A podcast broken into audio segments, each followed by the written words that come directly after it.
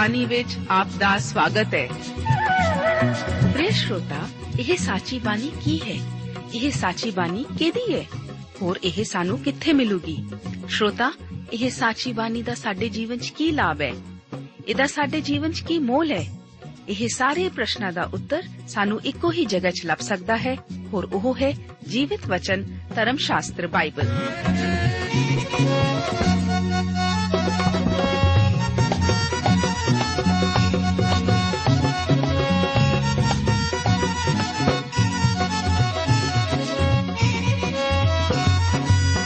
ਧਰਮ ਸ਼ਾਸਤਰ ਬਾਈਬਲ। ਉਹੀ ਜੀਵਿਤ ਵਚਨ ਦਾ ਅਸੀਂ ਇਸ ਕਾਰਜਕ੍ਰਮ ਵਿੱਚ ਅਧਿਐਨ ਕਰਾਂਗੇ।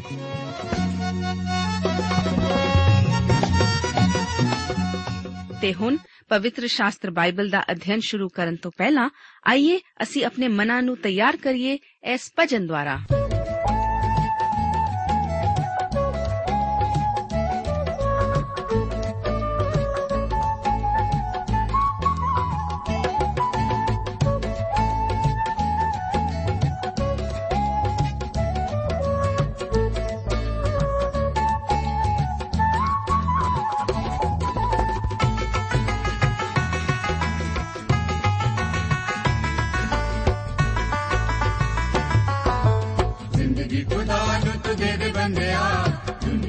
ਚੰਗੇ ਕੰਮ ਕਰ ਬੰਦਿਆ।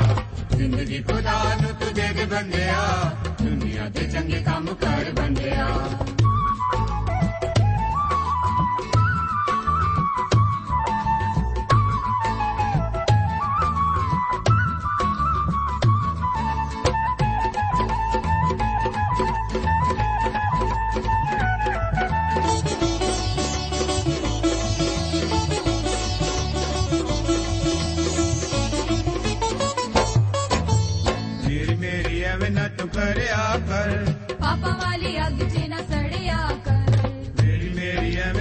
ਕਰਿਆ ਕਰ। ਪਾਪਾ ਵਾਲੀ ਅੱਗ 'ਚ ਨਾ ਸੜਿਆ ਕਰ। ਇੱਥੇ ਸਭ ਕੁਝ ਛੱਡ ਜਾਣ ਬੰਦਿਆ। ਇੱਥੇ ਸਭ ਕੁਝ ਛੱਡ ਜਾਣ ਬੰਦਿਆ। ਛੱਡ ਜਾਣਾ ਬੰਦਿਆ। ਜ਼ਿੰਦਗੀ ਖੁਦਾ ਨੂੰ ਤੂੰ ਦੇ ਦੇ ਬੰਦਿਆ। ਦੁਨੀਆ ਦੇ ਚੰਗੇ ਕੰਮ ਕਰ ਬੰਦਿਆ। ਜ਼ਿੰਦਗੀ ਖੁਦਾ ਨੂੰ ਤੂੰ ਦੇ ਦੇ ਬੰਦਿਆ। ਦੁਨੀਆ ਦੇ ਚੰਗੇ ਕੰਮ ਕਰ ਬੰਦਿਆ।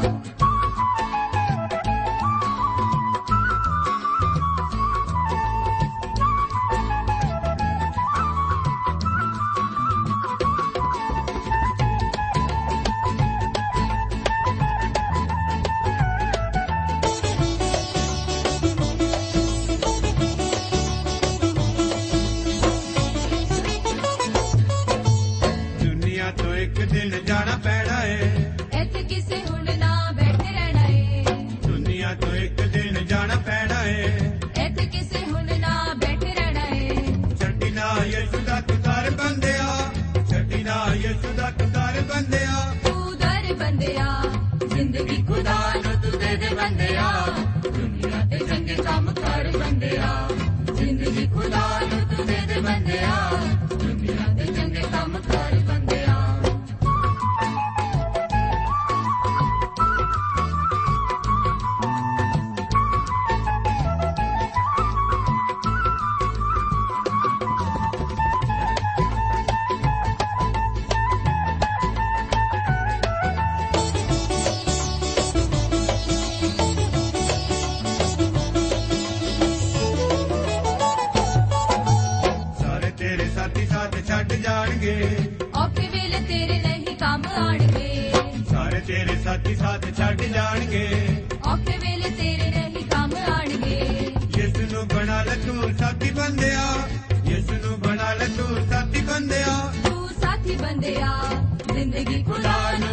ਤੂੰ ਦੇ ਦੇ ਬੰਦਿਆ। ਦੁਨੀਆ ਦੇ ਚੰਗੇ ਕੰਮ ਕਰ ਬੰਦਿਆ। ਜ਼ਿੰਦਗੀ ਖੁਦਾ ਨੂੰ ਤੂੰ ਦੇ ਦੇ ਬੰਦਿਆ। ਦੁਨੀਆ ਦੇ ਚੰਗੇ ਕੰਮ ਕਰ ਬੰਦਿਆ। ਦੁਨੀਆ ਦੇ ਚੰਗੇ ਕੰਮ ਕਰ ਬੰਦਿਆ। ਦੁਨੀਆ ਦੇ ਚੰਗੇ ਕੰਮ ਕਰ ਬੰਦਿਆ। ਪਿਆਰੇ ਦੋਸਤੋ, ਅੱਜ ਦੇ ਇਸ ਬਾਈਬਲ ਅਧਿਨ ਪ੍ਰੋਗਰਾਮ ਵਿੱਚ ਮੈਂ ਆਪ ਦਾ ਸਵਾਗਤ ਕਰਦਾ ਹਾਂ। ਅੱਜ ਅਸੀਂ ਯਹੋਸ਼ੂਆ ਦੀ ਪੋਥੀ ਦੇ 22 ਅਧਿਆਏ ਦਾ ਅਧਿਐਨ ਕਰਾਂਗੇ। ਇਸ ਅਧਿਆਏ ਦਾ ਮੁੱਖ ਵਿਸ਼ਾ ਢਾਈ ਗੋਤਾਂ ਦੇ ਵਾਪਸ ਘਰ ਭੇਜਣ ਅਤੇ ਉਹਨਾਂ ਦੁਆਰਾ ਸਾਖੀ ਦੇ ਜਗਵੇਦੀ ਬਣਾਉਣ ਦਾ ਜ਼ਿਕਰ ਹੈ। ਜਿਵੇਂ ਕਿ ਆਪ ਨੂੰ ਯਾਦ ਹੋਵੇਗਾ ਕਿ ਇਸرائیਲੀਆਂ ਦੇ ਢਾਈ ਗੋਤਾਂ ਨੇ ਬਾਕੀ ਗੋਤਾਂ ਦੇ ਨਾਲ ਵਾਅਦੇ ਦੇ ਦੇਸ਼ ਵਿੱਚ ਆਪਣੀ ਮਿਲਖ ਨਹੀਂ ਸੀ ਲਈ। ਉਹ ਤਾਂ ਜਰਦਨ ਨਦੀ ਦੇ ਪੂਰਬ ਵੱਲ ਹੀ ਰਹੇ ਸਨ। ਉਹ ਆਪਣੀ ਮਨ ਭਾਉਂਦੀ ਮਿਲਖ ਤਾਂ ਹੀ ਹਾਸਲ ਕਰ ਸਕਦੇ ਸਨ, ਜੇਕਰ ਉਹ ਆਪਣੀਆਂ ਫੌਜਾਂ ਉਸ ਦੇਸ਼ ਨੂੰ ਜਿੱਤਣ ਲਈ ਸਹਾਇਕ ਹੋਣ ਲਈ ਭੇਜਣ। ਇਹੋ ਹੀ ਸੀ ਜੋ ਕਿ ਉਹਨਾਂ ਨੇ ਕੀਤਾ ਸੀ। ਅਤੇ ਹੁਣ ਜਦੋਂ ਕਿ ਯੁੱਧ ਜਿੱਤਿਆ ਜਾ ਚੁੱਕਾ ਸੀ, ਉਹ ਆਪਣੇ ਘਰਾਂ ਨੂੰ ਪਰਤਣ ਲਈ ਆਜ਼ਾਦ ਸਨ।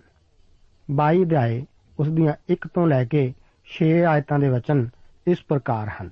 ਲਿਖਿਆ ਹੈ, ਤਦ ਯਹੋਸ਼ੂਆ ਨੇ ਰੂਬੇਨੀਆਂ, ਗਾਦੀਆਂ ਅਤੇ ਮਨਸ਼ੇ ਦੇ ਅੱਧੇ ਗੋਤ ਨੂੰ ਸੱਦਿਆ ਅਤੇ ਉਹਨਾਂ ਨੂੰ ਆਖਿਆ ਕਿ ਤੁਸੀਂ ਉਸ ਸਾਰੇ ਦੀ ਪਾਲਣਾ ਕੀਤੀ, ਜਿਹੜਾ ਹੁਕਮ ਤੁਹਾਨੂੰ ਯਹੋਵਾ ਦੇ ਦਾਸ ਮੂਸਾ ਨੇ ਦਿੱਤਾ ਸੀ।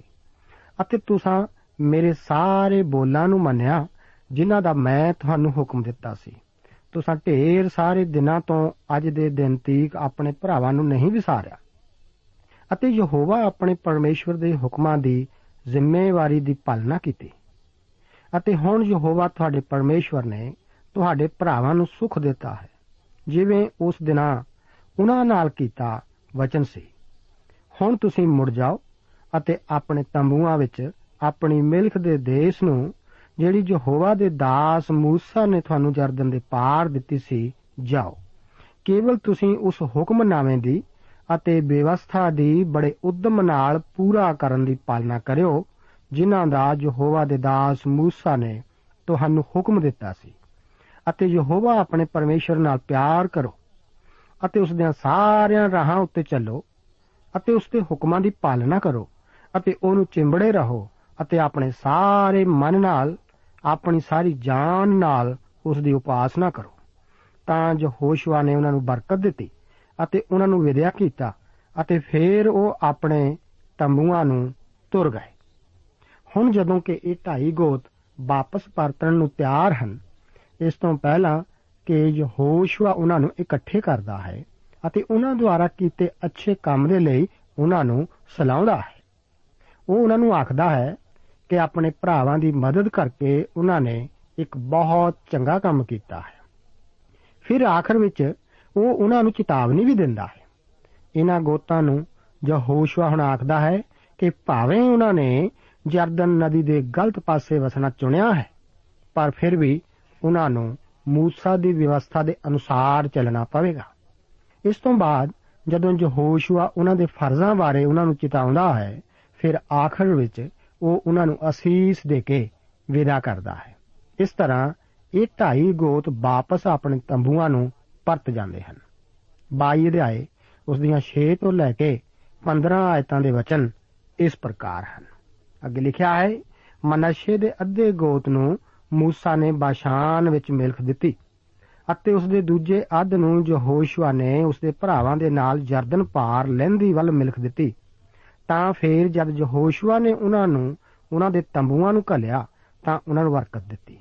ਅਤੇ ਉਹਨੇ ਉਹਨਾਂ ਨੂੰ ਆਖਿਆ ਕਿ ਵੱਡੇ ਧਨ ਨਾਲ ਅਤੇ ਬਹੁਤ ਵੱਡੇ ਚੌਣੇ ਨਾਲ ਅਤੇ ਚਾਂਦੀ, ਸੋਨੇ, ਪਿੱਤਲ, ਲੋਹੇ ਅਤੇ ਵਸਤਰਾਂ ਦੇ ਵੱਡੇ ਢੇਰ ਨਾਲ ਆਪਣੇ ਤੰਬੂਆਂ ਨੂੰ ਮੁੜ ਜਾਓ ਅਤੇ ਆਪਣੇ ਵੈਰੀਆਂ ਨੂੰ ਦੀ ਲੁੱਟ ਨੂੰ ਆਪਣੇ ਭਰਾਵਾਂ ਨਾਲ ਵੰਡ ਲਓ। ਰੂਬੇਨੀ, ਗਾਦੀ ਅਤੇ ਮਨਾਛੇ ਦਾ ਅੱਧਾ ਗੋਤ ਇਸرائیਲੀਆਂ ਦੇ ਵਿੱਚੋਂ ਸ਼ੀਲੋ ਤੋਂ ਮੁੜ ਤੁਰਿਆ, ਜਿਹੜਾ ਕਨਾਨ ਦੇਸ਼ ਵਿੱਚ ਹੈ। ਪਈਓ ਗਿਲਾਦ ਦੇ ਦੇਸ਼ ਨੂੰ ਆਪਣੀ ਜ਼ਗੀਰ ਵਿੱਚ ਜਾਣ, ਜਿੱਥੇ ਉਹਨਾਂ ਨੂੰ موسی ਦੇ ਰਾਹੀਂ ਯਹੋਵਾ ਦੇ ਹੁਕਮ ਅਨੁਸਾਰ ਕਬਜ਼ਾ ਦਿੱਤਾ ਗਿਆ ਸੀ। ਅਤੇ ਜਦ ਉਹ ਜਰਦਨ ਦੇ ਇਲਾਕਿਆਂ ਵਿੱਚ ਆਏ, ਜਿਹੜੇ ਕਨਾਨ ਦੇਸ਼ ਵਿੱਚ ਹਨ, ਤਾਂ ਰੂਬੇਨੀਆਂ, ਗਾਦੀਆਂ ਅਤੇ ਮਨਾਸ਼ੇ ਦੇ ਦੇ ਗੋਤ ਨੇ ਉੱਥੇ ਇੱਕ ਜਗਵੇਦੀ ਬਣਾਈ। ਅਰਥਾਤ ਜਰਦਨ ਦੇ ਉੱਤੇ ਇੱਕ ਜਗਵੇਦੀ, ਜਿਹੜੀ ਵੇਖਣ ਵਿੱਚ ਵੱਡੀ ਸਾਰੀ ਲੱਗੇ। ਤਾਂ ਇਸرائیਲੀਆਂ ਨੇ ਸੁਣਿਆ ਕਿ ਵੇਖੋ, ਰੋਬੇਨੀਆਂ, ਗਾਦੀਆਂ ਅਤੇ ਮਨਾਸ਼ੇ ਦੇ ਅੱਧੇ ਗੋਤ ਨੇ ਕਨਾਨ ਦੇਸ਼ ਦੇ ਸਾਹਮਣੇ। ਜਰਦਨ ਦੇ ਇਲਾਕਿਆਂ ਵਿੱਚ ਇੱਕ ਜਗਵੇਦੀ ਇਸرائیਲੀਆਂ ਦੇ ਪਾਸੇ ਵੱਲ ਬਣਾ ਲਈ ਹੈ।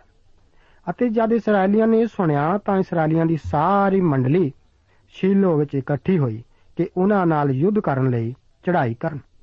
ਤਾਂ ਇਸرائیਲੀਆਂ ਨੇ ਰੁਬੇਨੀਆਂ, ਗਾਦੀਆਂ ਅਤੇ ਮਨਸ਼ੇ ਦੇ ਅੱਧੇ ਗੋਤ ਕੋਲ ਅਲਾਜ਼ਾਰ ਜਾਜਕ ਦੇ ਪੁੱਤਰ ਫਿਨਹਾਸ ਨੂੰ ਗਿਲਾਦ ਦੇ ਦੇਸ਼ ਵਿੱਚ ਕਲਿਆ ਅਤੇ 10 ਪ੍ਰਧਾਨ ਉਸ ਦੇ ਨਾਲ ਇਸਰਾਇਲ ਦੇ ਪਿਓ ਦਾਦਿਆਂ ਦੇ ਘਰਾਣਿਆਂ ਦੇ ਕੁੱਲ ਗੋਤਾਂ ਦਾ ਇੱਕ ਇੱਕ ਪ੍ਰਧਾਨ ਅਤੇ ਹਰ ਮਨੁੱਖ ਆਪਣੇ ਪਿਓ ਦਾਦਿਆਂ ਦੇ ਘਰਾਣੇ ਦਾ ਅਤੇ ਇਸਰਾਇਲ ਦੇ ਹਜ਼ਾਰਾਂ ਦਾ ਸਰਦਾਰ ਸੀ ਅਤੇ ਉਹਨਾਂ ਰੂਬੇਨੀਆਂ, ਗਾਦੀਆਂ ਅਤੇ ਮਨਸ਼ੇ ਦੇ ਅੱਧੇ ਗੋਤ ਕੋਲ ਗਿਲਾਦ ਨੂੰ ਜਾ ਕੇ ਉਹਨਾਂ ਨਾਲ ਗੱਲ ਕੀਤੀ।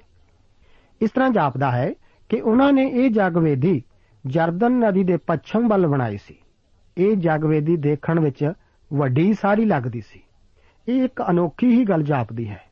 ਇਸ ਦਾ ਭਾਵ ਹੈ ਕਿ ਇਹ ਇੱਕ ਦੂਰ ਸਥਾਨ ਤੋਂ ਦੇਖੀ ਜਾ ਸਕਦੀ ਸੀ। ਇਹ ਇੱਕ ਦਬਦਬੇ ਵਾਲੀ ਉਸਾਰੀ ਸੀ। ਬਾਈਬਲ ਧਰਮ ਸ਼ਾਸਤਰ ਦੇ ਵਿਦਵਾਨਾਂ ਨੇ ਇਸ ਜਗਵੇਦੀ ਦੇ ਖੇਤਰਾਂ ਦੀ ਜਰਦਨ ਨਦੀ ਦੇ ਪੂਰਬ ਵੱਲ ਖੋਜ ਕੀਤੀ ਸੀ। ਪਰ ਆਖਿਰਕਾਰ ਇੱਕ ਪੁਰਾਤਤਵ ਵਿਗਿਆਨੀ ਨੇ ਇਸ ਦੇ ਖੰਡਰਾਂ ਨੂੰ ਜਰਦਨ ਦੇ ਪੱਛਮ ਵੱਲ ਪਾਇਆ ਸੀ ਅਤੇ ਇਹ ਅੱਜ ਵੀ ਉੱਥੇ ਮੌਜੂਦ ਹਨ, ਜੋ ਕਿ ਇੱਕ ਖਾਸ ਜਗ੍ਹਾ ਉੱਤੇ ਸਥਿਤ ਹਨ ਅਤੇ ਦੇਖਣ ਵਿੱਚ ਕਾਫੀ ਵੱਡੇ ਆਕਾਰ ਦੇ ਹਨ। ਉਹਨਾਂ ਨੇ ਇਹ ਸਮਾਰਕ ਆਪਣੇ ਆਪ ਨੂੰ ਕੁਝ ਯਾਦ ਕਰਾਉਣ ਲਈ ਉਸਾਰਿਆ ਸੀ। ਜਦੋਂ ਬਾਕੀ ਇਸرائیਲੀਆਂ ਨੇ ਸੁਣਿਆ, ਜੋ ਕੁਝ ਇਹਨਾਂ ਨੇ ਕੀਤਾ ਸੀ, ਤਦ ਉਹ ਨਿਰਾਸ਼ ਹੋਏ ਅਤੇ ਉਹਨਾਂ ਨੇ ਆਪਣੇ ਆਪ ਨੂੰ ਸ਼ੀਲੋ ਵਿਖੇ ਇਕੱਠਿਆਂ ਕੀਤਾ ਸੀ। ਇਸرائیਲੀਆਂ ਨੇ ਇਹ ਵਿਸ਼ਵਾਸ ਕੀਤਾ ਸੀ ਕਿ ਇਹ ਢਾਈ ਗੋਤ ਬਲੀਆਂ ਚੜਾਉਣ ਲਈ ਇੱਕ ਜਗਵੇਦੀ ਬਣਾ ਰਹੇ ਹਨ। ਉਹਨਾਂ ਨੇ ਇਸ ਨੂੰ ਸਾਰੀ ਕੌਮ ਵਿੱਚ ਵੰਡ ਪਾਉਣ ਦੀ ਕੋਸ਼ਿਸ਼ ਸਮਝਿਆ ਸੀ। ਇਸ ਕਰਕੇ ਇਸرائیਲੀਆਂ ਨੇ ਇਨ੍ਹਾਂ ਢਾਈਆਂ ਗੋਤਾਂ ਨੂੰ ਬਾਲ ਦੇਵਤੇ ਲਈ ਇੱਕ ਜਗਵੇਦੀ ਬਣਾਉਣ ਦਾ ਦੋਸ਼ੀ ਠਹਿਰਾਇਆ ਸੀ। ਉਹਨਾਂ ਨੂੰ ਉਸ ਸਮੇਂ ਦੀ ਯਾਦ ਸੀ ਜਦੋਂ ਕਿ ਬਿਲਾਮ ਨੇ ਮੁਆਬੀ ਔਰਤਾਂ ਨੂੰ ਉਹਨਾਂ ਨਾਲ ਵਿਆਹ ਕਰਕੇ ਪਰਮਾਉਣ ਦੁਆਰਾ ਇਸرائیਲੀਆਂ ਤੋਂ ਪਾਪ ਕਰਵਾਇਆ ਸੀ ਅਤੇ ਰੋਹਾਨੀ ਬਦਕਾਰੀ ਕਰਨ ਲਈ ਪਰਮਾਇਆ ਸੀ। ਉਸ ਸਮੇਂ ਪਰਮੇਸ਼ਵਰ ਨੇ ਉਹਨਾਂ ਨੂੰ ਬਹੁਤ ਸਖਤ ਸਜ਼ਾ ਦਿੱਤੀ ਸੀ ਅਤੇ ਹੁਣ ਉਹਨਾਂ ਨੂੰ ਡਰ ਸੀ ਕਿ ਇਹ ਦੁਬਾਰਾ ਫਿਰ ਇਸੇ ਤਰ੍ਹਾਂ ਵਾਪਰਨ ਜਾ ਰਿਹਾ ਸੀ। ਫਿਰ ਵੀ ਇਹ ਢਾਈ ਗੋਤ ਇਸ ਬਾਰੇ ਇੱਕ ਪੂਰੀ ਤਰ੍ਹਾਂ ਸੁਚੱਜੇ ਢੰਗ ਨਾਲ ਵਿਆਖਿਆਨ ਕਰਦੇ ਹਨ ਕਿ ਉਹਨਾਂ ਨੇ ਇਹ ਅਜਿਹਾ ਕਿਉਂ ਕੀਤਾ ਸੀ। 22 ਅਧਿਆਏ ਉਸ ਦੀਆਂ 16 ਤੋਂ ਲੈ ਕੇ 24 ਆਇਤਾਂ ਦੇ ਵਚਨ ਇਸ ਪ੍ਰਕਾਰ ਹਨ। ਇੱਥੇ ਲਿਖਿਆ ਹੈ ਕਿ ਯਹੋਵਾ ਦੀ ਸਾਰੀ ਮੰਡਲੀ ਇਉਂ ਆਖਦੀ ਹੈ, ਇਹ ਕੀ ਬੇਈਮਾਨੀ ਹੈ? ਜਿਹੜੀ ਤੁਸੀਂ ਇਸਰਾਇਲ ਦੇ ਪਰਮੇਸ਼ਵਰ ਦੇ ਵਿਰੁੱਧ ਕੀਤੀ ਹੈ ਕਿ ਤੁਸੀਂ ਅੱਜ ਦੇ ਦਿਨ ਯਹੋਵਾ ਦੇ ਪਿੱਛੇ ਚੱਲਣ ਤੋਂ ਮੁੜ ਗਏ ਹੋ ਅਤੇ ਆਪਣੇ ਲਈ ਇੱਕ ਜਗਵੇਦੀ ਬਣਾ ਲਈ ਹੈ ਕਿ ਤੁਸੀਂ ਅੱਜ ਦੇ ਦਿਨ ਯਹੋਵਾ ਤੋਂ ਆਕੀ ਹੋ ਜਾਓ। ਕੀ ਸਾਡੇ ਲਈ ਪਿਓਰ ਦੀ ਬੁਰੀਾਈ ਛੋਟੀ ਹੈ, ਜਿਸ ਤੋਂ ਅਸਾਂ ਆਪਣੇ ਆਪ ਨੂੰ ਅਜੇ ਪਾਕ ਨਹੀਂ ਕੀਤਾ, ਭਾਵੇਂ ਯਹੋਵਾ ਦੀ ਮੰਡਲੀ ਵਿੱਚ ਬਵਾਹ ਪੈ ਗਈ ਸੀ। ਕੀ ਤੁਸੀਂ ਅੱਜ ਦੇ ਦਿਨ ਯਹੋਵਾ ਦੇ ਪਿੱਛੇ ਤੁਰਨ ਤੋਂ ਮੁਕਰਦੇ ਹੋ? ਤਾਂ ਐਉਂ ਹੋਵੇਗਾ ਕਿ ਜੇ ਤੁਸੀਂ ਅੱਜ ਦੇ ਦਿਨ ਯਹੋਵਾ ਤੋਂ ਆਕੀ ਹੋਵੋਗੇ, ਤਾਂ ਭੜਕੇ ਉਹ ਇਸਰਾਇਲ ਦੀ ਸਾਰੀ ਮੰਡਲੀ ਉਤੇ ਗੁੱਸੇ ਹੋ ਜਾਵੇਗਾ।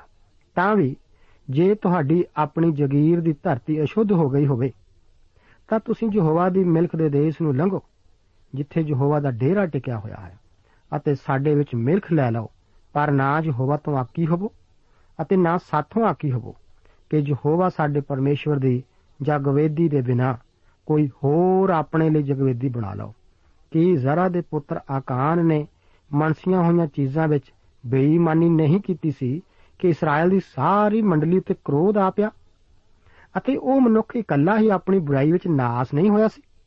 ਤਾਂ ਰੂਬੇਨੀਆਂ, ਗਾਦੀਆਂ ਅਤੇ ਮਨਸ਼ੇ ਦੇ ਅੱਧੇ ਗੋਤ ਨੇ ਇਸਰਾਇਲ ਦੇ ਹਜ਼ਾਰਾਂ ਦੇ ਸਰਦਾਰਾਂ ਨੂੰ ਉੱਤਰ ਦੇ ਕੇ ਇਹ ਗੱਲ ਕੀਤੀ, ਯਹੋਵਾ ਸਮਰੱਥ ਪਰਮੇਸ਼ਵਰ ਹਾਂ ਯਹੋਵਾ ਸਮਰੱਥ ਪਰਮੇਸ਼ਵਰ, ਉਹੀ ਜਾਣਦਾ ਹੈ ਅਤੇ ਇਸਰਾਇਲ ਵੀ ਜਾਣੇਗਾ ਕਿ ਜੇ ਕਦੀ ਆਕੀ ਹੋਣ ਵਿੱਚ ਅਥਵਾ ਯਹੋਵਾ ਦੇ ਵਿਰੁੱਧ ਬੇਈਮਾਨੀ ਕਰਨ ਵਿੱਚ ਕੁਝ ਹੋਇਆ ਹੋਵੇ, ਤਾਂ ਅੱਜ ਦੇ ਦਿਨ ਸਾਨੂੰ ਨਾ ਛੱਡੋ। ਕਿ ਜੇ ਅਸਾਂ ਆਪਣੇ ਲਈ ਇਹ ਜਗਵੇਦੀ ਬਣਾਈ ਹੋਵੇ ਕਿ ਯਹੋਵਾ ਦੇ ਪਿੱਛੇ ਤੁਰਨ ਤੋਂ ਮੁੜ ਜਾਈਏ, ਅਤੇ ਜੇ ਉਹਦੇ ਉੱਤੇ ਹੋਮ ਦੀਆਂ ਬਲੀਆਂ ਅਥਵਾ ਮੈਦੇ ਦੀਆਂ ਭੇਟਾਂ ਚੜਾਈਏ, ਅਥਵਾ ਸੁਖ ਸਾਂਦ ਦੀਆਂ ਬਲੀਆਂ ਦੇਈਏ ਤਾਂ ਯਹੋਵਾ ਹੀ ਲੇਖਾ ਲਵੇ। ਅਥਵਾ ਅਸਾਂ ਇਸ ਗੱਲ ਦੇ ਡਰ ਨਾਲ ਇਹ ਨਹੀਂ ਕੀਤਾ ਕਿ ਆਉਣ ਵਾਲਿਆਂ ਸਮਿਆਂ ਵਿੱਚ ਤੁਹਾਡੇ ਪੁੱਤਰ, ਤੁਹਾਡੇ ਪੁੱਤਰਾਂ ਨੂੰ ਆਖਣਗੇ ਕਿ ਤੁਹਾਨੂੰ ਅਤੇ ਇਸਰਾਇਲ ਦੇ ਪਰਮੇਸ਼ਰ ਯਹੋਵਾ ਨੂੰ ਕੀ ਕੰਮ ਹੈ। ਉਹਨਾਂ ਨੇ ਇਹ ਜਗਵੇਦੀ ਕਿਸੇ ਦੇਵਤੇ ਲਈ ਬਲੀਆਂ ਚੜਾਉਣ ਦੇ ਉਦੇਸ਼ ਨਾਲ ਨਹੀਂ ਬਣਾਈ ਸੀ। ਇਹ ਜਗਵੇਦੀ ਤਾਂ ਸਿਰਫ ਇਸ ਦੀ ਯਾਦਗਿਰੀ ਸੀ ਕਿ ਉਹ ਅਜੇ ਵੀ ਇਸرائیਲੀ ਕੌਮ ਨਾਲ ਹੀ ਸੰਬੰਧਤ ਹਨ। ਹੋ ਸਕਦਾ ਹੈ ਕਿ ਇਹ ਜਗਵੇਦੀ ਤੰਬੂ ਵਿਚਲੀਆਂ ਹੋਮ ਬਲੀਆਂ ਚੜਾਉਣ ਵਾਲੀ ਜਗਵੇਦੀ ਦਾ ਹੀ ਇੱਕ ਵਿਸ਼ਾਲ ਨਮੂਨਾ ਹੋਵੇ। ਪਰ ਇਸ ਨੂੰ ਉਸਾਰਨ ਦਾ ਇਰਾਦਾ ਬਲੀਆਂ ਚੜਾਉਣ ਵਾਸਤੇ ਨਹੀਂ ਸੀ। ਇਹ ਢਾਈ ਗੋਤ ਜੋ ਕੁਝ ਵੀ ਉਹਨਾਂ ਨੇ ਕੀਤਾ ਸੀ, ਉਸ ਸਭ ਦੇ ਕਾਰਨ ਵਿੱਚ ਸੱਚੇ ਸਨ। ਅਤੇ ਬਾਕੀ 9.5 ਗੋਤਾਂ ਨੇ ਇਸ ਗੱਲ ਨਾਲ ਸੰਬੰਧਿਤ ਉਹਨਾਂ ਦੁਆਰਾ ਦਿੱਤੀ ਵਿਆਖਿਆ ਨੂੰ ਸਵੀਕਾਰ ਕਰ ਲਿਆ ਸੀ। 22 ਅਧਿਆਏ, ਉਸ ਦੀਆਂ 25 ਤੋਂ ਲੈ ਕੇ 31 ਆਇਤਾਂ ਦੇ ਵਚਨ ਅੱਗੇ ਇਸ ਪ੍ਰਕਾਰ ਹਨ। ਹੇ ਰੂਬੇਨੀਓ ਅਤੇ ਗਾਦੀਓ, ਯਹੋਵਾ ਨੇ ਸਾਡੇ ਵਿੱਚ ਅਤੇ ਤੁਹਾਡੇ ਵਿੱਚ ਯਰਦਨ ਹੱਦ ਠਹਿਰਾਈ ਹੈ, ਸੋ ਤੁਹਾਡੇ ਲਈ ਯਹੋਵਾ ਵਿੱਚ ਕੋਈ ਹਿੱਸਾ ਨਹੀਂ। ਸ਼ਾਇਦ ਤੁਹਾਡੇ ਪੁੱਤਰ ਸਾਡੇ ਪੁੱਤਰਾਂ ਨੂੰ ਯਹੋਵਾ ਦਾ ਡਰ ਮੰਨਣ ਤੋਂ ਮੁਕਰਾ ਦੇਣ। ਇਸ ਲਈ ਅਸਾਂ ਆਖਿਆ ਕਿ ਅਸੀਂ ਆਪਣੇ ਲਈ ਇੱਕ ਜਗਵੇਦੀ ਬਣਾਈਏ। ਉਹ ਤਾਂ ਨਾ ਹੋਮ ਦੀਆਂ ਭੇਟਾਂ ਅਤੇ ਨਾ ਬਲੀਆਂ ਲਈ ਹੈ। ਸਗੋਂ ਉਹ ਸਾਡੇ ਵਿੱਚ ਅਤੇ ਤੁਹਾਡੇ ਵਿੱਚ ਅਤੇ ਸਾਡੀਆਂ ਆਉਣ ਵਾਲੀਆਂ ਪੀੜ੍ਹੀਆਂ ਵਿੱਚ ਇੱਕ ਗਵਾਹੀ ਹੋਵੇਗੀ ਕਿ ਅਸੀਂ ਯਹੋਵਾ ਦੀ ਉਪਾਸਨਾ ਉਸ ਦੇ ਅੱਗੇ ਆਪਣੀਆਂ ਹੋਮ ਦੀਆਂ ਭੇਟਾਂ ਨਾਲ ਅਤੇ ਬਲੀਆਂ ਨਾਲ ਅਤੇ ਸੁੱਖ ਸਾਧ ਦੀਆਂ ਭੇਟਾਂ ਨਾਲ ਚੜਾਈਏ ਤਾਂ ਜੋ ਤੁਹਾਡੇ ਪੁੱਤਰ ਆਉਣ ਵਾਲਿਆਂ ਸਮਿਆਂ ਵਿੱਚ ਸਾਡੇ ਪੁੱਤਰਾਂ ਨੂੰ ਨਾ ਆਖਣ ਕਿ ਤੁਹਾਡੇ ਲਈ ਯਹੋਵਾ ਵਿੱਚ ਕੋਈ ਹਿੱਸਾ ਨਹੀਂ। ਤਾਂ ਅਸਾਂ ਆਖਿਆ ਕਿ ਐਵੇਂ ਹੋਵੇਗਾ ਕਿ ਜਦ ਉਹ ਸਾਨੂੰ ਜਾਂ ਸਾਡੀਆਂ ਆਉਣ ਵਾਲੀਆਂ ਪੀੜ੍ਹੀਆਂ ਨੂੰ ਇਉਂ ਆਖਣਗੇ, ਤਾਂ ਅਸੀਂ ਆਖਾਂਗੇ ਯਹੋਵਾ ਦੀ ਜਗਵੇਦੀ ਦਾ ਨਮੂਨਾ ਵੇਖੋ। ਜਿਹੜੀ ਸਾਡੇ ਪਿਓ ਦਾਦਿਆਂ ਨੇ ਨਾ ਤਾਂ ਹੋਮ ਦੀਆਂ ਭੇਟਾਂ ਲਈ, ਨਾ ਬਲੀਆਂ ਲਈ ਬਣਾਈ ਸੀ, ਸਗੋਂ ਉਹ ਤੁਹਾਡੇ ਅਤੇ ਸਾਡੇ ਵਿਚਕਾਰ ਇੱਕ ਸਾਖੀ ਹੈ। ਇਹ ਸਾਥੋਂ ਦੂਰ ਹੋਵੇ, ਜੇ ਅਸੀਂ ਯਹੋਵਾ ਦੇ ਵਿਰੁੱਧ ਆਕੀ ਹੋ ਕੇ ਅੱਜ ਦੇ ਦਿਨ ਯਹੋਵਾ ਦੇ ਪਿੱਛੇ ਚੱਲਣ ਤੋਂ ਮੁੜ ਜਾਈਏ ਅਤੇ ਇੱਕ ਜਗਵੇਦੀ ਦੀਆਂ, ਹੋਮ ਦੀਆਂ ਅਤੇ ਮੈਦੇ ਦੀਆਂ ਭੇਟਾਂ ਲਈ ਅਤੇ ਬਲੀਆਂ ਲਈ ਬਣਾ ਲਈਏ ਯਹੋਵਾ ਸਾਡੇ ਪਰਮੇਸ਼ਵਰ ਦੀ ਜਗਵੇਦੀ ਤੋਂ ਬਿਨਾ ਜਿਹੜੀ ਉਹਦੇ ਡੇਰੇ ਦੇ ਸਾਹਮਣੇ ਹੈ। ਜਦ ਫਿਨਹਾਸ ਜਾਜਕ ਅਤੇ ਮੰਡਲੀ ਦੇ ਪ੍ਰਧਾਨਾਂ ਅਤੇ ਇਸਰਾਇਲ ਦੇ ਹਜ਼ਾਰਾਂ ਦੇ ਸਰਦਾਰਾਂ ਨੇ ਜਿਹੜੇ ਉਸ ਦੇ ਨਾਲ ਸਨ, ਇਹ ਗੱਲਾਂ ਸੁਣੀਆਂ, ਜਿਹੜੀਆਂ ਰੋਬੇਨੀਆਂ ਗਾਦੀਆਂ ਤੇ ਮਨਸ਼ੀਆਂ ਨੇ ਕੀਤੀਆਂ ਸਨ, ਤਾਂ ਉਹਨਾਂ ਨੂੰ ਇਹ ਚੰਗਾ ਲੱਗਾ। ਅਤੇ ਆਲਾਜ਼ਾਰ ਜਾਜਕ ਦੇ ਪੁੱਤਰ ਫਿਨਾਸ ਨੇ ਰੂਬੇਨੀਆਂ ਗਾਦੀਆਂ ਤੇ ਮਨਸ਼ੀਆਂ ਨੂੰ ਆਖਿਆ ਭਈ ਅਸੀਂ ਜਾਣਦੇ ਹਾਂ ਭਈ ਅੱਜ ਦੇ ਦਿਨ ਯਹੋਵਾ ਸਾਡੇ ਵਿੱਚ ਹੈ। ਕਿਉਂ ਜੋ ਤੁਸੀਂ ਇਹ ਬੇਈਮਾਨੀ ਯਹੋਵਾ ਦੇ ਵਿਰੁੱਧ ਨਹੀਂ ਕੀਤੀ? ਹੁਣ ਤੁਸੀਂ ਇਸرائیਲੀਆਂ ਨੂੰ ਯਹੋਵਾ ਦੇ ਹੱਥੋਂ ਛੁਡਾ ਲਿਆ ਹੈ। ਇਸرائیਲੀਆਂ ਨੇ ਇਹ ਮਹਿਸੂਸ ਕੀਤਾ ਸੀ ਕਿ ਉਹਨਾਂ ਢਾਈ ਗੋਤਾਂ ਉੱਤੇ ਮੂਰਤੀ ਪੂਜਾ ਦਾ ਦੋਸ਼ ਲਗਾਉਣ ਵਿੱਚ ਉਹਨਾਂ ਨੇ ਬਹੁਤ ਕਾਲ ਕੀਤੀ ਸੀ। ਇਹ ਮੈਨੂੰ ਸਾਡੇ ਵਿੱਚ ਕੁਝ ਲੋਕਾਂ ਬਾਰੇ ਯਾਦ ਲਾਉਂਦੀ ਹੈ ਕਿ ਕਦੇ ਵੀ ਜਰਾ ਕਾਲੀ ਹੀ ਕਰਦੇ ਹਨ। ਅਸੀਂ ਕਈ ਇਹੋ ਜਿਹੇ ਕੰਮ ਕਰਦੇ ਹਾਂ ਤੇ ਇਹੋ ਜਿਹੀਆਂ ਗੱਲਾਂ ਕਰਦੇ ਹਾਂ ਜੋ ਕਿ ਸਾਨੂੰ ਨਹੀਂ ਕਰਨੀਆਂ ਚਾਹੀਦੀਆਂ। ਅਸੀਂ ਇਹ ਸੋਚਣ ਵਿੱਚ ਵੀ ਸੱਚੇ ਹੁੰਦੇ ਹਾਂ ਕਿ ਅਸੀਂ ਪਰਮੇਸ਼ਰ ਦੇ ਵਚਨ ਦਾ ਪੱਖ ਲੈ ਰਹੇ ਹਾਂ, ਜਦੋਂ ਕਿ ਅਸਲ ਵਿੱਚ ਅਜਿਹਾ ਨਹੀਂ ਕਰ ਰਹੇ ਹੁੰਦੇ। ਇੱਥੇ ਵੀ ਅਸੀਂ ਦੇਖਦੇ ਹਾਂ ਕਿ ਇਸرائیਲੀਆਂ ਨੇ ਯੁੱਧ ਕਰਨ ਦੇ ਮਨ ਨਾਲ ਆਪਣੇ ਭਰਾਵਾਂ ਦੇ ਵਿਰੁੱਧ ਉੱਠ ਖੜੇ ਹੋਣ ਦੀ ਗਲਤੀ ਕੀਤੀ ਸੀ। ਅੱਗੇ 32 ਅਤੇ 34 ਆਇਤਾਂ ਦੇ ਵਚਨ ਵੀ ਅਸੀਂ ਪੜ੍ਹਦੇ ਹਾਂ। ਜਦੋਂ ਅਸੀਂ ਇਸرائیਲੀਆਂ ਦੇ ਇਸ ਜਗਵੇਦੀ ਬਣਾਉਣ ਦੇ ਵਿਚਾਰ ਬਾਰੇ ਗੌਰ ਕਰਦੇ ਹਾਂ ਤਾਂ ਇਹ ਇੱਕ ਨੇਕ ਵਿਚਾਰ ਹੀ ਲੱਗਦਾ ਹੈ ਅਤੇ ਕਈ ਵਿਆਖਿਆਕਾਰ ਤਾਂ ਇਸ ਉੱਤੇ ਆਪਣੀ ਸਹਿਮਤੀ ਦੀ ਮੋਹਰ ਵੀ ਲਾ ਦਿੰਦੇ ਹਨ। ਪਰ ਆਓ ਜ਼ਰਾ ਡੂੰਘਾਈ ਵਿੱਚ ਇਸ ਉੱਤੇ ਵਿਚਾਰ ਕਰੀਏ। ਮਿਲਾਪ ਵਾਲੇ ਤੰਬੂ ਵਿੱਚ ਬਲੀਆਂ ਚੜਾਉਣ ਵਾਸਤੇ ਪਿੱਤਲ ਦੀ ਜਗਵੇਦੀ ਸੀ। ਇਸ ਤੋਂ ਇਲਾਵਾ ਹੋਰ ਨਹੀਂ ਸੀ ਹੋ ਸਕਦੀ। ਵਿਵਸਥਾ ਸਾਰ 12 ਅਧਿਆਇ ਉਸ ਦੀ 27 ਆਦੇ ਵਚਨ ਹਨ ਕਿ ਤੁਸੀਂ ਆਪਣੀਆਂ ਹੋਮ ਦੀਆਂ ਬਲੀਆਂ ਮਾਸ ਅਤੇ ਲਹੂ ਸਣੇ ਯਹੋਵਾ ਆਪਣੇ ਪਰਮੇਸ਼ਰ ਦੀ ਜਗਵੇਦੀ ਉੱਤੇ ਚੜਾਇਓ, ਪਰ ਬਲੀਆਂ ਦਾ ਲਹੂ ਯਹੋਵਾ ਆਪਣੇ ਪਰਮੇਸ਼ਰ ਦੀ ਜਗਵੇਦੀ ਉੱਤੇ ਡੋਲ ਦੇਣਾ, ਤਾਂ ਮਾਸ ਤੁਸੀਂ ਖਾ ਲੈਣਾ। ਇਸرائیਲੀਆਂ ਨੂੰ ਬਾਕੀ ਸਾਰੀਆਂ ਜਗਵੇਦੀਆਂ ਨਸ਼ਟ ਕਰਨ ਲਈ ਕਿਹਾ ਗਿਆ ਸੀ। ਕੂਚ ਦੀ ਪੋਥੀ ਉਸ ਦਾ 34 ਦੇ ਆਇਤ ਦੀ 13 ਆਇਤ ਦੇ ਵਚਨ ਹਨ, ਕਿਉਂ ਜੋ ਤੁਸੀਂ ਉਹਨਾਂ ਦੀਆਂ ਜਗਵੇਦੀਆਂ ਨੂੰ ਢਾਉਣਾ, ਔਰ ਉਹਨਾਂ ਦੇ ਥੰਮਾਂ ਨੂੰ ਚੂਰ-ਚੂਰ ਕਰਨਾ ਹੈ, ਅਤੇ ਉਹਨਾਂ ਦੇ ਟੁੰਡਾਂ ਨੂੰ ਵੱਢ ਸੁੱਟਣਾ? ਅੱਗੇ ਅਸੀਂ ਦੇਖਦੇ ਹਾਂ ਕਿ ਵਿਵਸਥਾ ਸਾਰ 27 ਦੀ ਆਇਸ ਦੀ 4 ਤੋਂ ਲੈ ਕੇ 8 ਆਇਤਾਂ ਵਿੱਚ ਵੀ ਇਹੋ ਹੀ ਵਚਨ ਹਨ, ਜਿੱਥੇ ਕਿ ਇਸਰਾਇਲ ਨੂੰ ਕਿਹਾ ਗਿਆ ਹੈ ਕਿ ਉਹ ਜਰਦਨ ਨਦੀ ਵਿੱਚੋਂ 12 ਪੱਥਰ ਬਾਹਰ ਕੱਢਣ ਅਤੇ ਉਹਨਾਂ ਨੂੰ ਯਾਦਗਿਰੀ ਲਈ ਖੜੇ ਕਰਨ। ਇਹਨਾਂ ਢਾਈ ਗੋਤਾਂ ਨੇ ਕਦੇ ਵੀ ਜਰਦਨ ਨੂੰ ਪਾਰ ਨਹੀਂ ਸੀ ਕੀਤਾ ਅਤੇ ਅਸਲ ਵਿੱਚ ਜਰਦਨ ਨਦੀ ਦੁਆਰਾ ਹੀ ਇਹਨਾਂ ਨੂੰ ਉਹਨਾਂ ਦੇ ਭਾਈਆਂ ਤੋਂ ਅਲੱਗ ਕੀਤਾ ਸੀ। ਇਹ ਜਗਵੇਦੀ ਉਸ ਸਮੇਂ ਵੰਡ ਦੀ ਪਛਾਣ ਸੀ। ਇਹ ਜਗਵੇਦੀ ਕਿਸੇ ਨੂੰ ਜ਼ਾਹਿਰ ਕਰਦੀ ਸੀ ਕਿ ਉਹ ਆਪਸ ਵਿੱਚ ਵੰਡੇ ਹੋਏ ਸਨ। ਇਸੇ ਨੇ ਹੀ ਬਾਅਦ ਵਿੱਚ ਇਸਰਾਇਲ ਦੀ ਵੰਡ ਹੋਣ ਦਾ ਰਾਸਤਾ ਤਿਆਰ ਕੀਤਾ ਸੀ। ਠੀਕ ਹੁਣੇ ਹੀ ਇਸਰਾਇਲ ਪੂਰਬ ਅਤੇ ਪੱਛਮ ਦਰਮਿਆਨ ਵੰਡਿਆ ਜਾ ਚੁੱਕਾ ਹੈ। ਹੁਣ ਇੱਕ ਪਾਸੇ 9.5 ਗੋਤ ਅਤੇ ਦੂਸਰੇ ਪਾਸੇ 2.5 ਗੋਤ ਹਨ। ਪਰ ਬਾਅਦ ਵਿੱਚ ਇਹ ਵੰਡ ਉੱਤਰ ਅਤੇ ਦੱਖਣ ਵਿਚਕਾਰ ਹੋਵੇਗੀ। ਉਸ ਸਮੇਂ 10 ਗੋਤ ਉੱਤਰ ਵੱਲ ਅਤੇ 2 ਗੋਤ ਦੱਖਣ ਵੱਲ ਇਸ ਦੇ ਵਿਰੋਧ ਹੋਣਗੇ। ਜੋ ਤੰਬੂ ਦੇ ਅੰਦਰ ਪਿੱਤਲ ਦੀ ਜਗਵੇਦੀ ਸੀ, ਉਹ ਮਸੀਹ ਦੇ ਛੁਟਕਾਰੇ ਦੇ ਕੰਮ ਦੀ ਹੀ ਤਸਵੀਰ ਪੇਸ਼ ਕਰਦੀ ਸੀ ਅਤੇ ਇਹ ਏਕਤਾ ਦਾ ਸਥਾਨ ਸੀ। ਦੋਸਤੋ ਮੈਂ ਕਿਸੇ ਵੀ ਵਿਅਕਤੀ ਨਾਲ ਮਿਲ ਸਕਦਾ ਹਾਂ, ਜੋ ਵੀ ਯੀਸ਼ੂ ਮਸੀਹ ਦੇ ਨਾਂ ਨੂੰ ਉੱਚਾ ਕਰੇਗਾ।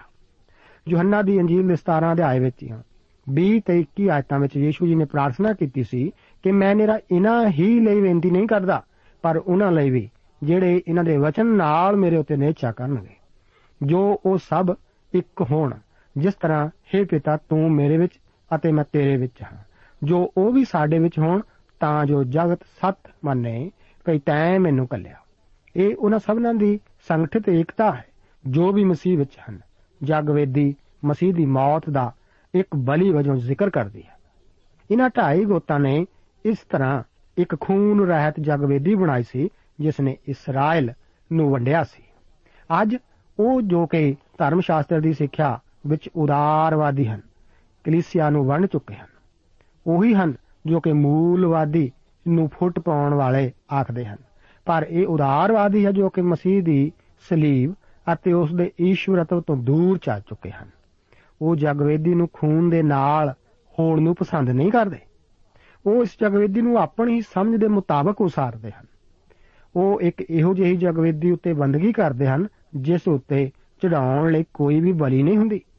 ਉਹਨਾਂ ਦਾ ਇੱਕ ਖੂਨ ਰਹਿਤ ਮਸੀਹ ਹੀ ਹੈ। ਇਹਨਾਂ ਢਾਈ ਗੋਤਾਂ ਦੀ ਤਰ੍ਹਾਂ ਉਹਨਾਂ ਦਾ ਆਚਰਣ ਵੀ ਇਹੀ ਪ੍ਰਗਟ ਕਰਦਾ ਹੈ ਕਿ ਉਹ ਸਚਾਈ ਤੋਂ ਦੂਰ ਜਾ ਚੁੱਕੇ ਹਨ। ਪ੍ਰਭੂ ਯੀਸ਼ੂ ਜੀ ਨੇ ਆਖਿਆ ਸੀ ਕਿ ਉਹਨਾਂ ਦੇ ਫਲਾਂ ਤੋਂ ਤੁਸੀਂ ਜਾਣੋਗੇ। ਕਈ ਸਦੀਆਂ ਬਾਅਦ ਪ੍ਰਭੂ ਯੀਸ਼ੂ ਮਸੀਹ ਜੀ ਨੇ ਗਲੀਲ ਦੀ ਝੀਲ ਨੂੰ ਪਾਰ ਕੀਤਾ ਅਤੇ ਗਦਰੇਨੀਆ ਦੇ ਦੇਸ਼ ਵਿੱਚ ਆਏ ਸਨ। ਉੱਥੇ ਗਾਦ ਦੇ ਗੋਤ ਦੇ ਲੋਕ ਰਹਿੰਦੇ ਸਨ। ਉਹ ਅਜੇ ਵੀ ਜਰਦਨ ਨਦੀ ਦੇ ਗਲਤ ਪਾਸੇ ਰਹਿ ਰਹੇ ਸਨ। ਸਾਡੇ ਪ੍ਰਭੂ ਜੀ, ਉੱਥੇ ਇੱਕ ਭੂਤ ਚਿੰਬੜੇ ਹੋਏ ਮਨੁੱਖ ਨੂੰ ਮਿਲੇ ਜੋ ਕਿ ਕਬਰਾਂ ਵਿੱਚ ਰਹਿੰਦਾ ਸੀ। ਯੀਸ਼ੂ ਜੀ ਨੇ ਉਸ ਵਿੱਚੋਂ ਭੂਤ ਕੱਢ ਦਿੱਤੇ ਅਤੇ ਉਹਨਾਂ ਨੂੰ ਇੱਕ ਲਾਗਲੇ ਸੂਰਾਂ ਦੇ ਝੁੰਡ ਵਿੱਚ ਦਾਖਲ ਹੋਣ ਦੀ ਆਗਿਆ ਦੇ ਦਿੱਤੀ ਸੀ। ਇਹ ਗਦਰੇਨੀ ਸੂਰਾਂ ਦਾ ਕਾਰੋਬਾਰ ਕਰਦੇ ਸਨ। ਕੀ ਇੱਕ ਕੱਟੜਪੰਥੀ ਯਹੂਦੀ ਸੂਰਾਂ ਦਾ ਕਾਰੋਬਾਰ ਕਰ ਸਕਦਾ ਸੀ? ਉਸ ਪਰਮੇਸ਼ਵਰ ਦੀਆਂ ਆਗਿਆਵਾਂ ਦਾ ਪਾਲਣ ਕਰਨ ਵਿੱਚ ਉਹ ਅਸਫਲ ਰਹੇ ਸਨ। ਉਹ ਜਰਦਨ ਨਦੀ ਦੇ ਗਲਤ ਪਾਸੇ ਸਨ। ਅਸਲ ਵਿੱਚ ਉਦਾਰਵਾਦ ਨੇ ਹੀ ਕਲੀਸਿਆ ਨੂੰ ਵੰਡਿਆ ਹੈ। ਇਸੇ ਨੇ ਇੱਕ ਸੁੰਦਰ ਜਗਵੇਦੀ ਖੂਨ ਰਹਿਤ ਮਸੀਹ ਦੀ ਉਸਾਰੀ ਕੀਤੀ ਹੈ, ਜੋ ਅਸਲ ਵਿੱਚ ਕਦੇ ਜ਼ਿੰਦਾ ਨਹੀਂ ਸੀ ਰਿਹਾ, ਜੋ ਕਿ ਬਿਨਾਂ ਈਸ਼ਵਰਤਵ ਤੋਂ ਹੈ ਅਤੇ ਜੋ ਕਿ ਮਨੁੱਖ ਜਾਤੀ ਨੂੰ ਬਚਾਉਣ ਦੀ ਯੋਗਤਾ ਤੋਂ ਰਹਿਤ ਹੀ ਹੈ। ਮੇਰੇ ਦੋਸਤ, ਕੀ ਆਪ ਜਰਦਨ ਨੂੰ ਪਾਰ ਕਰ ਚੁੱਕੇ ਹੋ? ਕੀ ਆਪ ਛੁਟਕਾਰੇ ਦੇ ਵਿਸ਼ਰਾਮ ਵਿੱਚ ਦਾਖਲ ਹੋ ਚੁੱਕੇ ਹੋ? ਜੋ ਕਿ ਸਿਰਫ ਮਸੀਹ ਯੀਸ਼ੂ ਹੀ ਸਾਨੂੰ ਦਿੰਦਾ ਹੈ। ਉਹ ਅੱਜ ਵੀ ਆਪ ਨੂੰ ਪੁਕਾਰਦਾ ਹੈ ਕਿ ਮੇਰੇ ਕੋਲ ਆਓ, ਮੈਂ ਤੁਹਾਨੂੰ ਵਿਸ਼ਰਾਮ ਦਿਆਂਗਾ। ਪ੍ਰਭੂ ਆਪ ਨੂੰ ਅੱਜ ਦੇ ਇਹਨਾਂ ਵਚਨਾਂ ਨਾਲ ਬਰਕਤ ਦੇ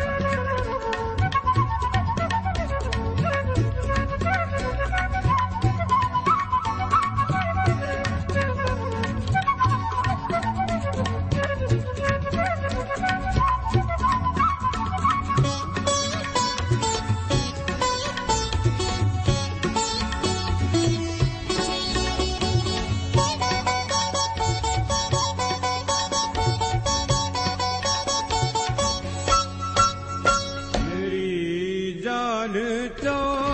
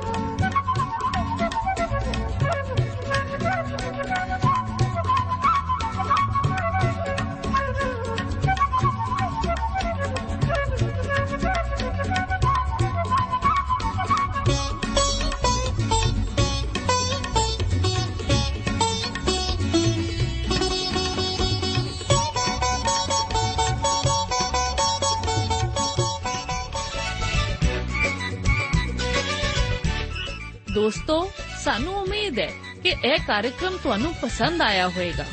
ਤੇ ਇਹ ਕਾਰਜਕ੍ਰਮ ਸੁਣ ਕੇ ਤੁਹਾਨੂੰ ਬਰਕਤਾਂ ਮਿਲੀਆਂ ਹੋਣਗੀਆਂ। ਜੇ ਤੁਸੀਂ ਇਹ ਕਾਰਜਕ੍ਰਮ ਦੇ ਬਾਰੇ ਕੁਝ ਪੁੱਛਣਾ ਚਾਹੁੰਦੇ ਹੋ, ਤੇ ਸਾਨੂੰ ਇਸ ਪਤੇ ਤੇ ਲਿਖੋ।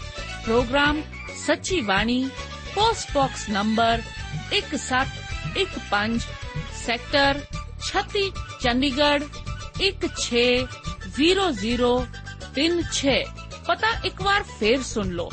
Programme Sachi Bani post box number 1715 sector 36 Chandigarh 160036 ਸਾਡਾ ਈਮੇਲ ਪਤਾ ਹੈ punjabi ttb at twr.in ਪਤਾ ਇੱਕ ਵਾਰ ਫੇਰ ਸੁਣ ਲਓ punjabi ttb at twr.in ਹੁਣ ਸਾਡੇ ਪ੍ਰੋਗਰਾਮ ਦਾ ਸਮੇਂ ਸਮਾਪਤ ਹੁੰਦਾ ਹੈ ਉਮੀਦ ਹੈ ਅਗਲੇ ਪ੍ਰੋਗਰਾਮ ਵਿੱਚ ਤੁਹਾਡੇ ਨਾਲ ਫੇਰ ਪੇਂਟ ਹੋਏਗੀ। ਰੱਬ ਤੁਹਾਨੂੰ ਬਰਕਤ ਦੇ।